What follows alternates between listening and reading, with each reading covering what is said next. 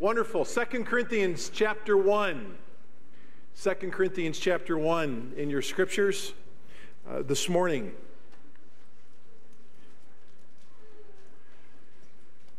We're going to continue to take our look together at verses uh, 15 to 24.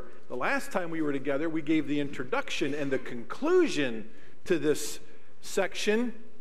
The introduction was verses 15 to 17, and the conclusion was verses 23 and 24. You can go back and listen to that uh, on your own time for sure. We began this study in the book of Second Corinthians actually early in our days of quarantine. We spoke on the comfort of God that we receive in Christ during times of difficulty, and that comfort we're uh, equipped by God grace by God to share that with others, and it was our desire ever since we preached those messages on God's comfort to continue a book study in Second Corinthians for the remainder of the year. So, this is Paul's second letter that he wrote, obviously, to the Corinthian people. There were three total that he wrote. One has been lost, but these two inspired and preserved for our learning. The first letter was really difficult to be received well. We talked about that a couple weeks ago. Um, but they did receive it well. Paul wrote on some hard things that he had known that the Corinthian church had been experiencing. He addressed them, and they responded super well to those things. And since they responded super well to those things, he was able to continue his ministry of God's word to them we're going to discuss uh, the rest of today and next Sunday uh, what that ministry meant to them in relationship to um, their interdependent spiritual relationships inside their local church and how that uh, applies to us. Throughout the rest of this book, we're going to be discussing not just Christian ministry, which we said comprises almost the whole first half of the book, uh, the nature and integrity of Christian ministry, both personal and corporate. We're also going to study such topics as, as eschatology, what happens to our body when it, when it dies. Uh, we're going to be studying eschatologically what the Bema seat is. What is the judgment seat of Christ? You know that in 2 Corinthians chapter 5. So Paul deals in this letter uh, with Christian ministry, but then a lot of practical topics too. He talks about Christian generosity and defending the ministry against falsehood. Paul also, without using his names, talks about a vision of literal heaven. It was so humble, his experience, he didn't even use his name. There's only one person that has seen heaven who continued to live to tell us a little bit about it in personal experience, and that was Paul. We'll learn about that later. Those of you that know your Bibles are very familiar with that vision. We'll also talk about that old thorn in the flesh and many other things as we continue on in this book. But we're also going to continue to study what it is to deal with each other by God's grace in the local church. So here's a little proposition for this morning and next week if you're taking notes. All the promises of God for personal relationships in ministry are presented, received, and fulfilled in Jesus Christ. All of the promises of God for personal relationships in ministry to be developed are presented, received, and fulfilled in the person of the Lord Jesus Christ. And therefore, in Christ, our relationships as believers can and should thrive in Him.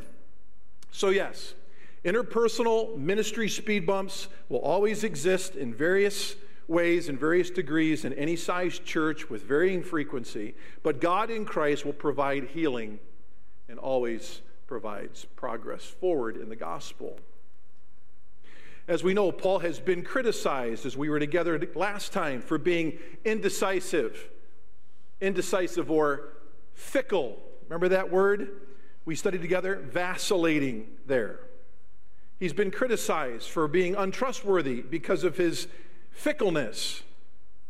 So now in verses 18 to 22, he'll focus on the initial message to the Corinthian people that he gave to them. We'll go back and examine Acts 18 and its unwavering nature as compared to the minor things that they were focusing on in ministry that derailed the or had the potential for derailing the progress of this church.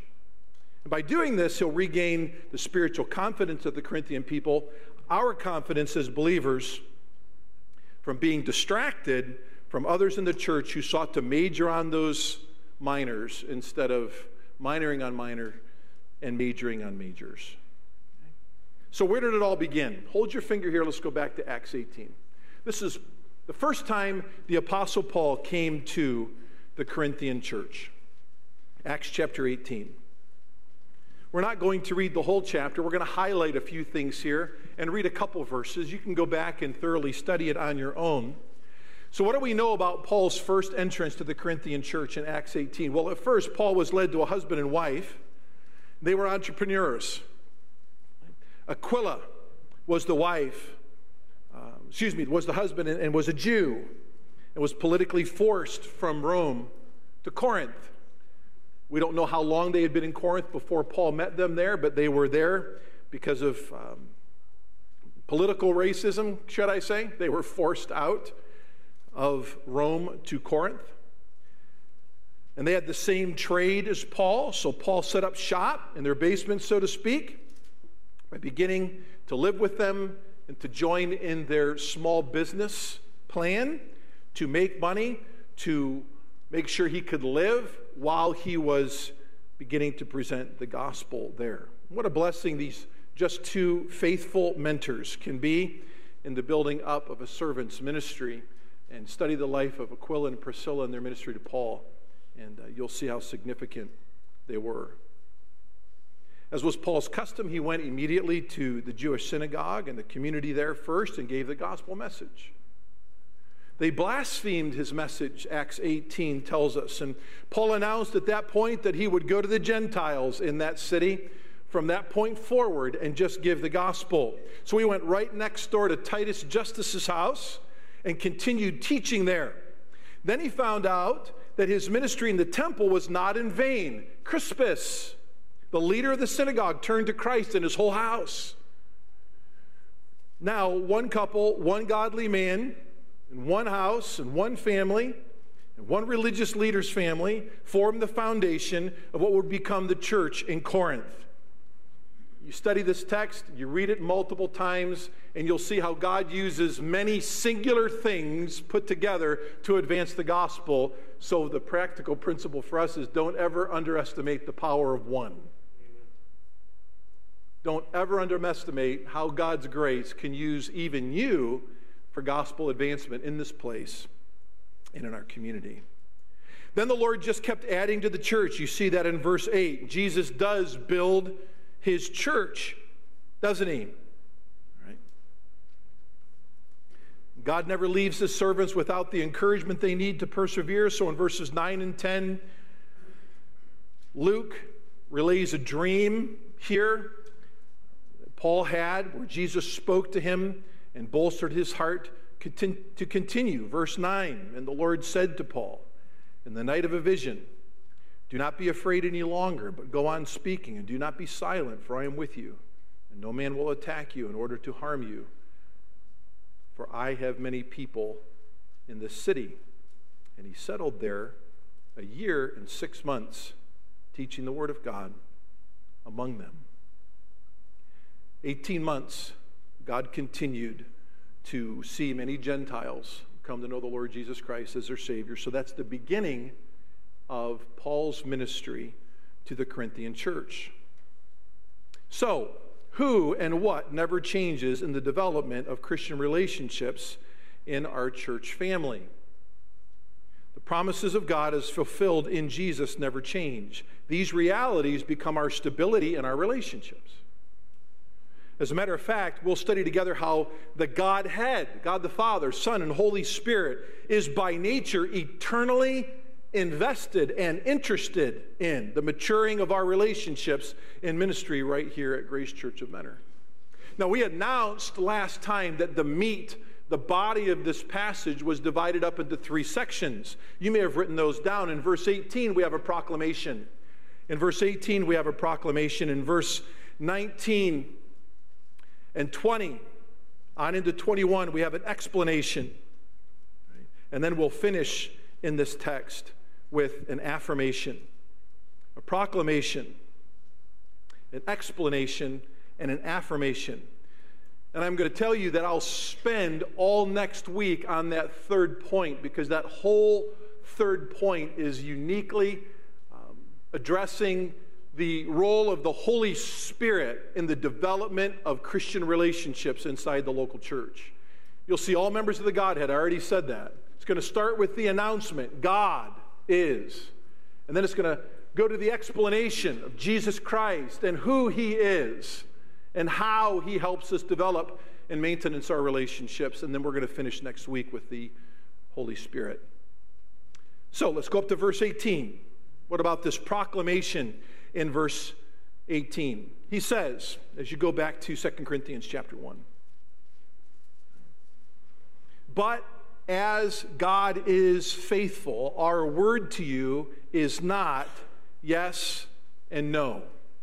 But as God is faithful, our word to you is not yes and no.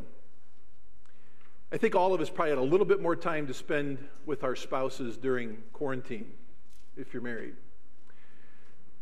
And a couple weeks ago, uh, we were just driving along in the car. Some nights we just had to get out of the house. And so we just got in the car and we made laps around Mentor, just seeing what we could see.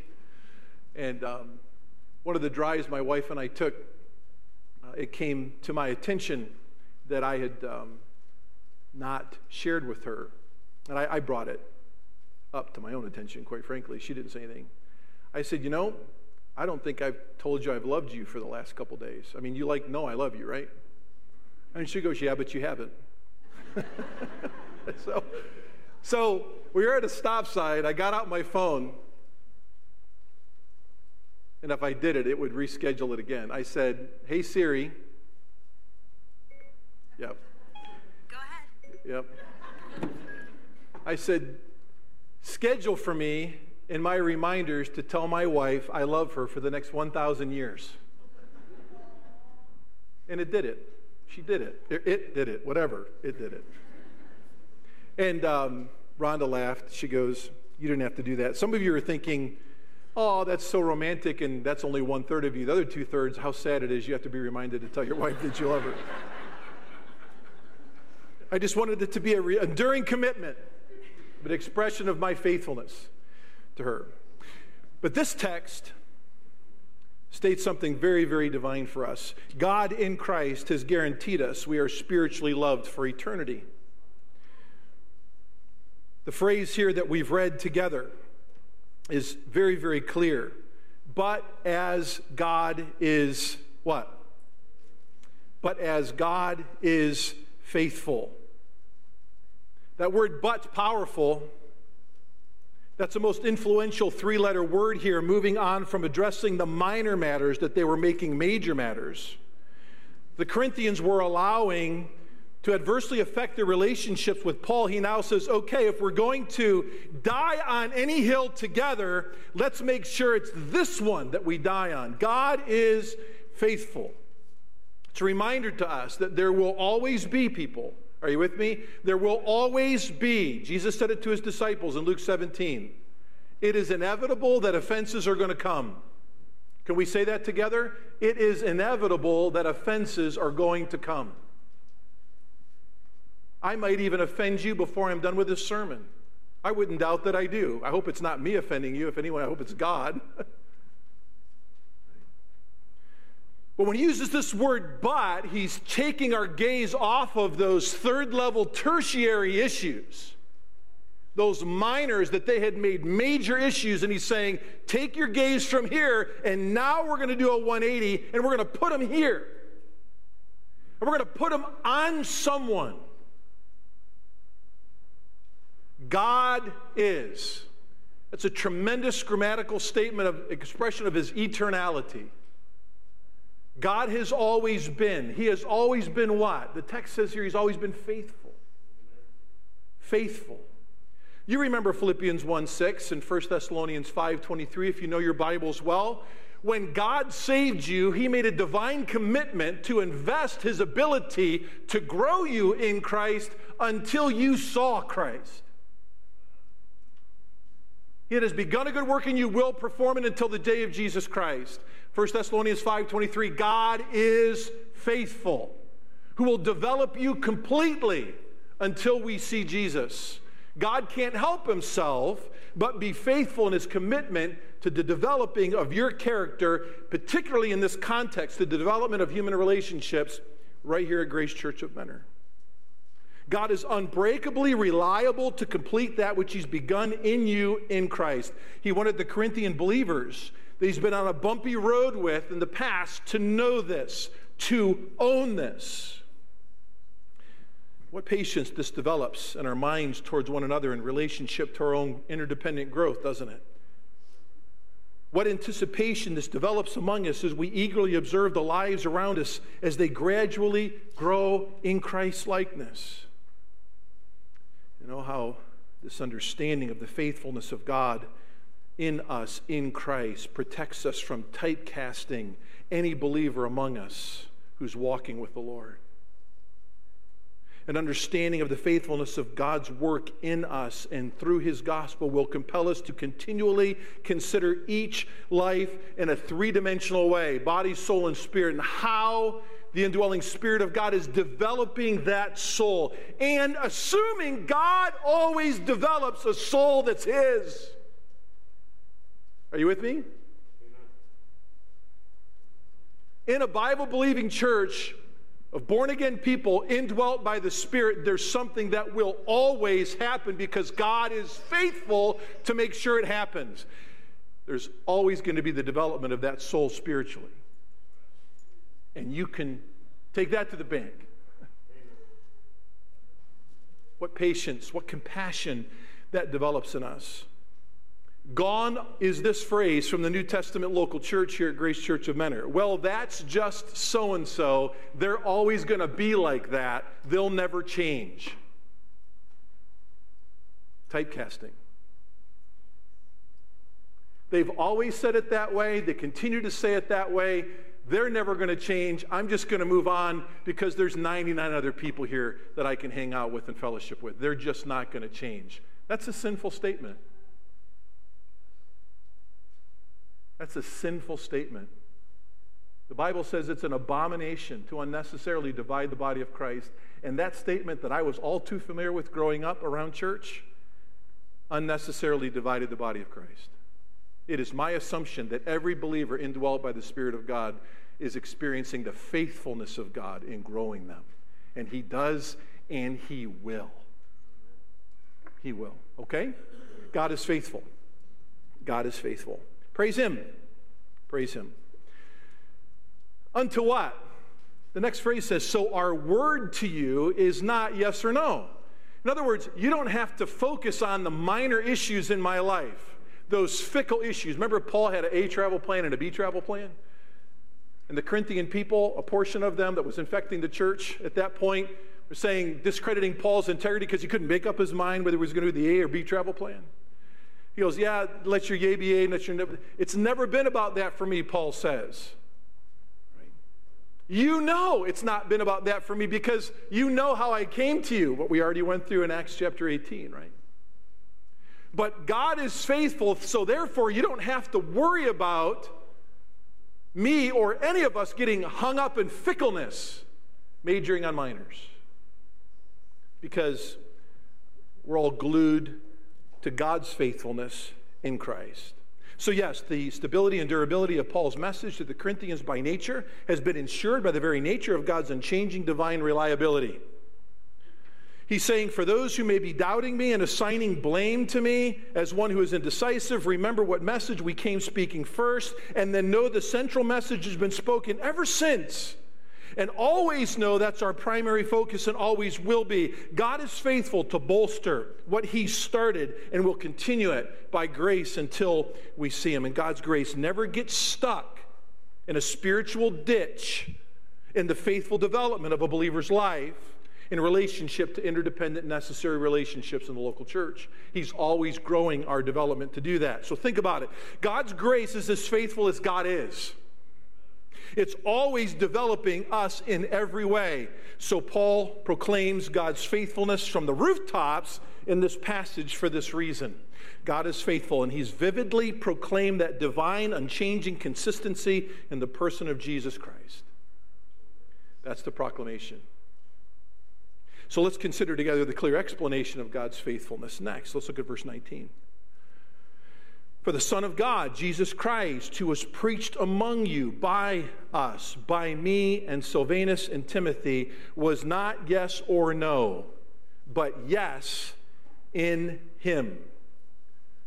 For as many as the promises of God in him, they are yes. They are yes. I got a new remote for my son's car at the car parts store. I could choose to pay $75 to go to the dealer and have the dealer sync that remote to my son's car, or I could do what? Yep, I could get on my phone and I could go to, as our old folks like to refer to, the Google or the YouTube, right? I could go to Google or YouTube and I could say, hey, look, teach me how to sync a car remote to a 2009 Ford Focus.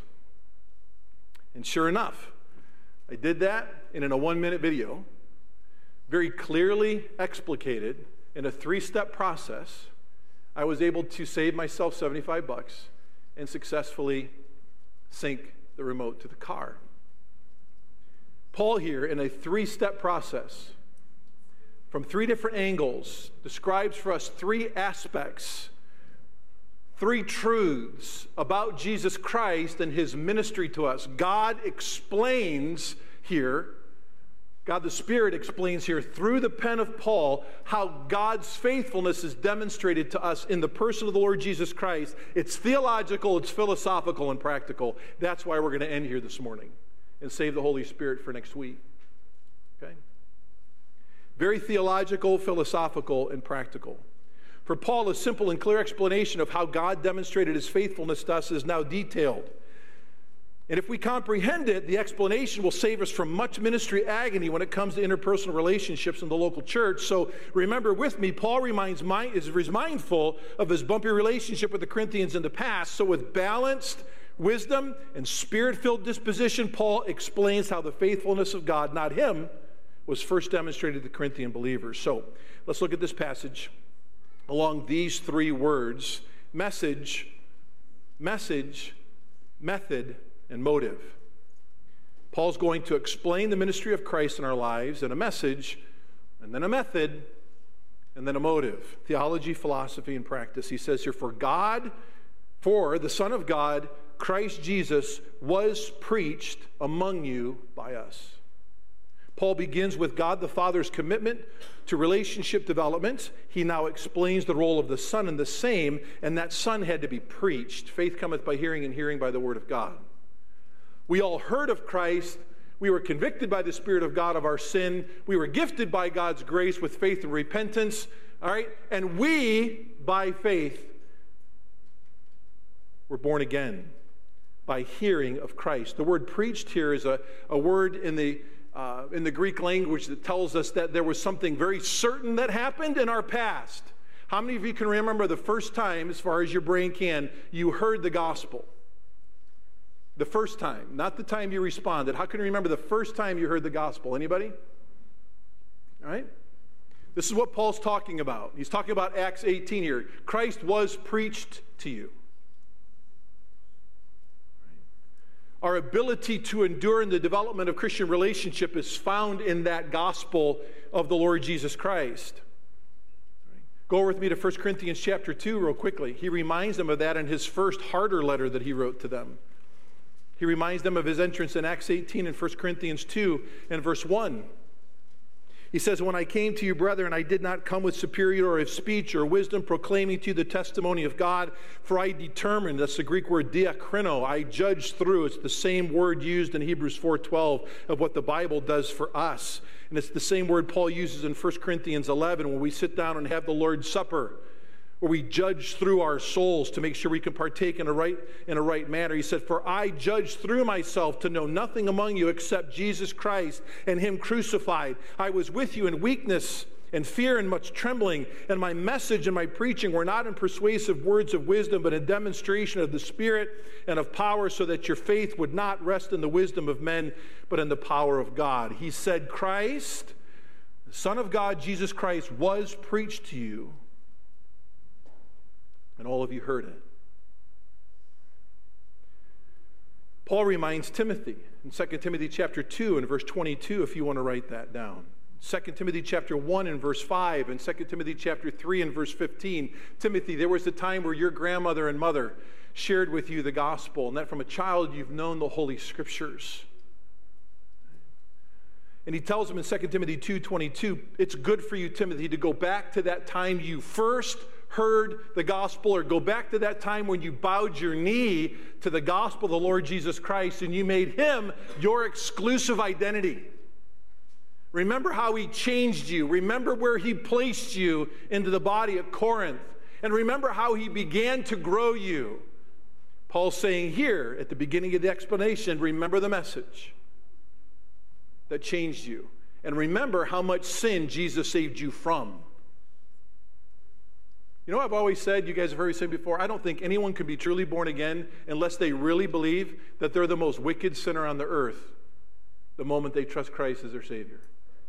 I can't remember coming to Jesus as a young boy thinking about, wow, all the other wicked sinners in the world. I was just totally consumed with my own brokenness I remembered that message. It influenced me, it changed me, it placed me into a body of people that have all been transformed by that message. And I'm to remember that moment of my transformation. It remains the health for me. It remains the, the faithfulness of God to me to know that in Christ, no relationship issue is insurmountable in the local church. None. If God can save me, certainly He can solve any of my issues with God's people. So, what's His method? Second half of verse 19 and verse 20. Paul didn't do ministry alone. He mentions himself and Silvanus and Timothy here. He always remained transparently together with ministry partners. What wisdom and methodology we see here in philosophy. What are some of the reasons or values as to why Paul would state here, by me, Silvanus and Timothy? Well, first, Paul had not left himself unaccountable in his personal relationships. He wanted to tell the Corinthian people he wasn't doing this all alone. Certainly, he's already stated his primary accountability is to God and the gospel message and God's faithfulness in it. But there's been many dangerous people throughout the generations of the church who have stood up and said in the church, I'm accountable to God and God alone. Leave me alone. I'm just going to preach what I preach, believe what I believe. Everyone just leave me alone. I've got God. Paul didn't do that. Paul's saying here, really, I appreciate that, but hey, don't leave yourself alone. Don't leave yourself as some potential runaway theological or philosophical or practical train in the local church by divorcing yourself from working with other people in the church to help you grow and for you to help them grow. I believe Paul did not want to be one of those people. He's saying, I just want you to know that on my ministry resume is a salvation experience for sure, but here are some references of those who can verify my integrity in Christ and my walk with Him. I just don't want you to trust my words. Talk to these people too. And by the way, this is good for any of our spiritual resumes in local church problem solving, isn't it? It's good to have spiritual people on our resumes that can vouch for our walk, our salvation, our walk, and our character. In addition, I believe Paul desired to let the Corinthian people know that he, was that he had maintained those good relationships with friends. He wants them to see that Christian relationships can and should be maintained by grace inside the local church. And these two men can verify for the Corinthian believers that Christians together by grace can survive bumpy histories and still serve the Lord with great energy together. And finally, because of these two realities, here's two other men that can be trusted with what they preach too in Silvanus and Timothy. Paul has never desired to be the center of gospel attention in any circumstance. Can we all remember that? Oftentimes in problem resolution, we come anxious, emotional. Our tendency in our flesh, I know it's mine, is to shift blame, to point out the error in somebody else. And that's the antithetical way that Paul addresses how we approach spiritual issues in the church. We start with who are we in Jesus? Has God been faithful us in salvation, right? We go through what we've already preached and we come here, and next to us should be people who can vouch for our character, for the character of God in us, not us. And Paul's saying here, here's Timothy and here's Silvanus. Here's two people that can vouch for what God's been faithful in doing through me, and now he's doing it through them. And the Corinthian people can be confident again in Paul's message because he had these disciples, if you will, that he was mentoring. And he takes himself out of the centerpiece of, of being the centerpiece of attention and problem solving. See how Paul does that with such great skill? Here's the Corinthians who are upset with him over being fickle over his travel plans. After all we've been through, like, are you kidding me? Have you ever had a moment like that with another Christian? After all we've been through, are you kidding me? You're going to be upset with me over about my travel agent and picking plan A or B to come see you? Are you serious right now? He says, No, he doesn't start there. What does he do? God's faithful. That's the explanation. The message is Jesus Christ. Method's pretty clear. We do this together. And we see and we recognize and we enjoy and we embrace the faithful working of God in everyone's soul here. Because by grace, that's the easiest first thing to do.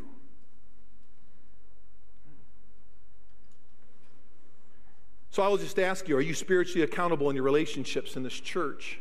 Can others verify your character in Christ? Are, allow, are you allowing yourself to be prepared to be the best to the best of your ability, to be God's given gift of ministry in developing relationships here at Grace Church of Men? Are you demonstrating your faithfulness to the gospel message itself by bearing this relational fruit of the gospel in your life? And as you are in Christ, are you following someone here who is in Christ? And are you leading someone else as you live Christ's life? And are you burdened to leave this church when you see Jesus? Desiring to leave behind someone who is living Christ's life as you taught them to live Christ's life by you living Christ's life. You're not living your life here at Grace Church of Mentor. Remember, God is faithful in Christ through you. You're living His life. You don't get to live your life. Praise God.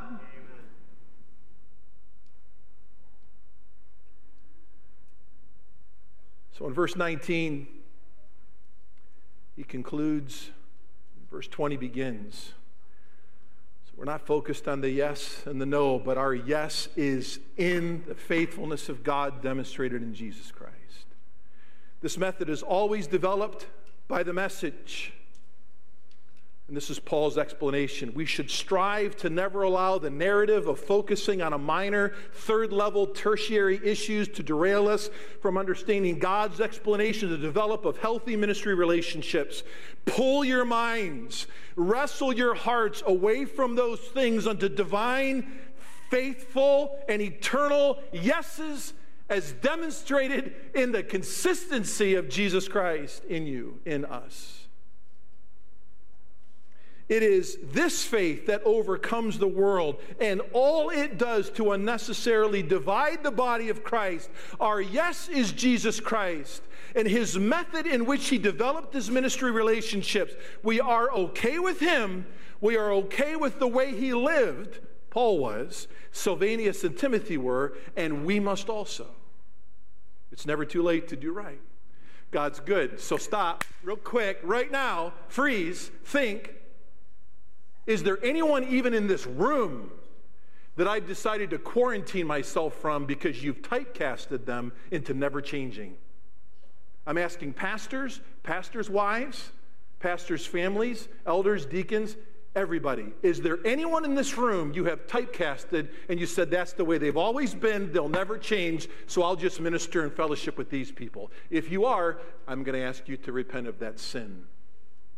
I think God does. No typecasting. No typecasting. Not in a spirit filled church, word saturated church. We assume everyone's going to grow that knows Jesus. Amen? Amen? And we grow by his word.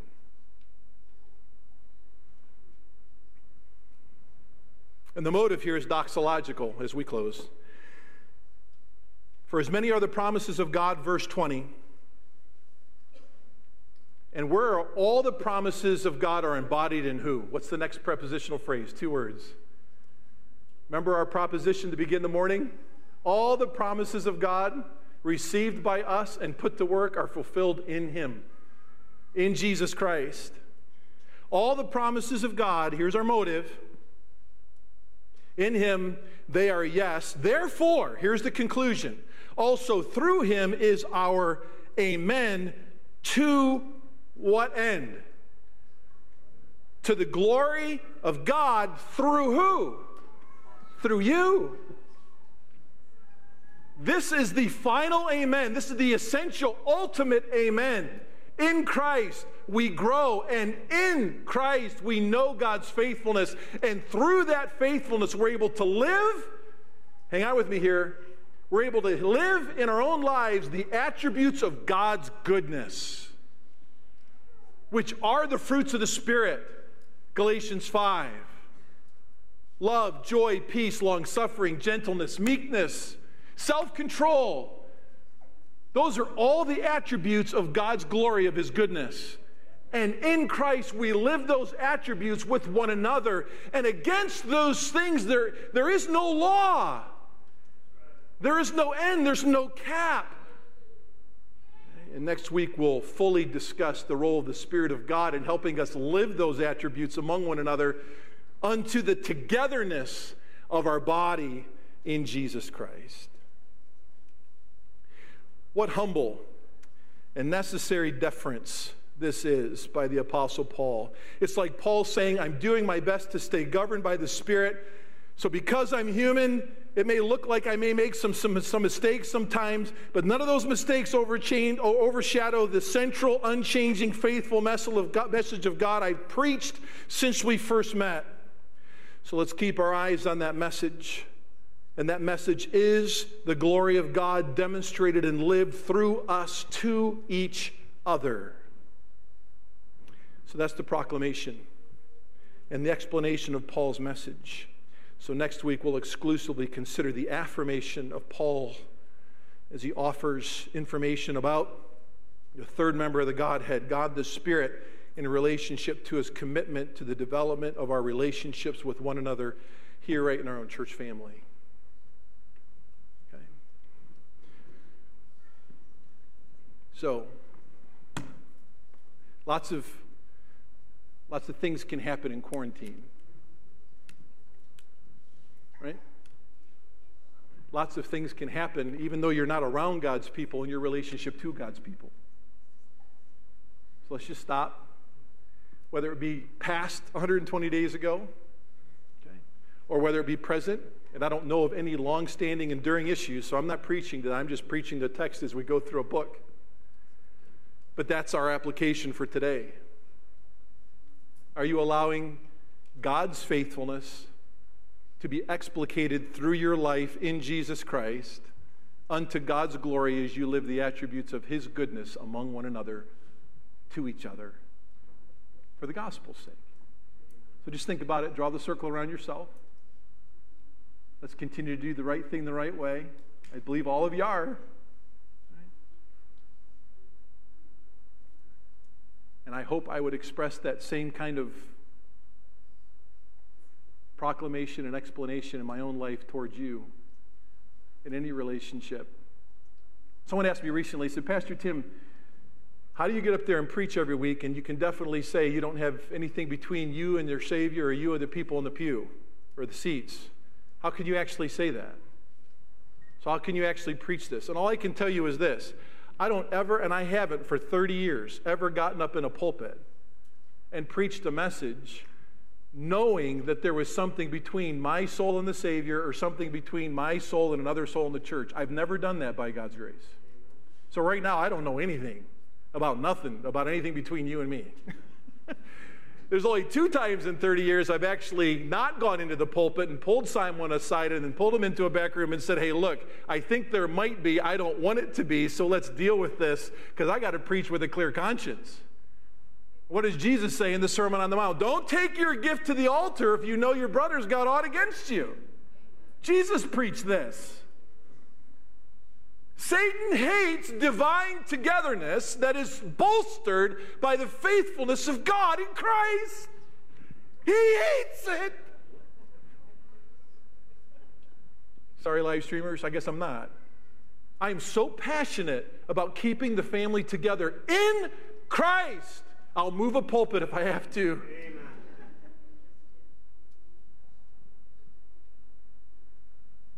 Look at how wickedly divided our whole world is. We need to know the divine togetherness of God here, and praise God, we do. Bear hug it, lock it in, don't let it go, and live this text. And you help me live it too. All right? Let's pray together. Father, we love you. I could just picture in my own mind, God, Paul, with great passion, writing this letter, wishing he could reach through his pen to the heart of the Corinthian people and grip it and say, Please listen. All we've been through before, please listen. Look to God. He's faithful in Jesus and live his attributes unto his glory. Put yourself aside and let God come to the centerpiece in Christ. Let's examine our faith in Him. Let's assume growth in one another. And let's grow. And let's grow together. We love you, Lord. We thank you that as the whole first, almost the whole first half, maybe over half this book, Lord, is given to the integrity and nature and the development of Christian ministry, personally and corporately in our church. Paul starts with personal relationships, his with the people because he knows there is no ministry of integrity in any church if the people aren't right with each other in Christ. So thankful for the flow of this text and its ministry to my heart. Praise God. Praise you, Lord. In Jesus' name we pray. Amen.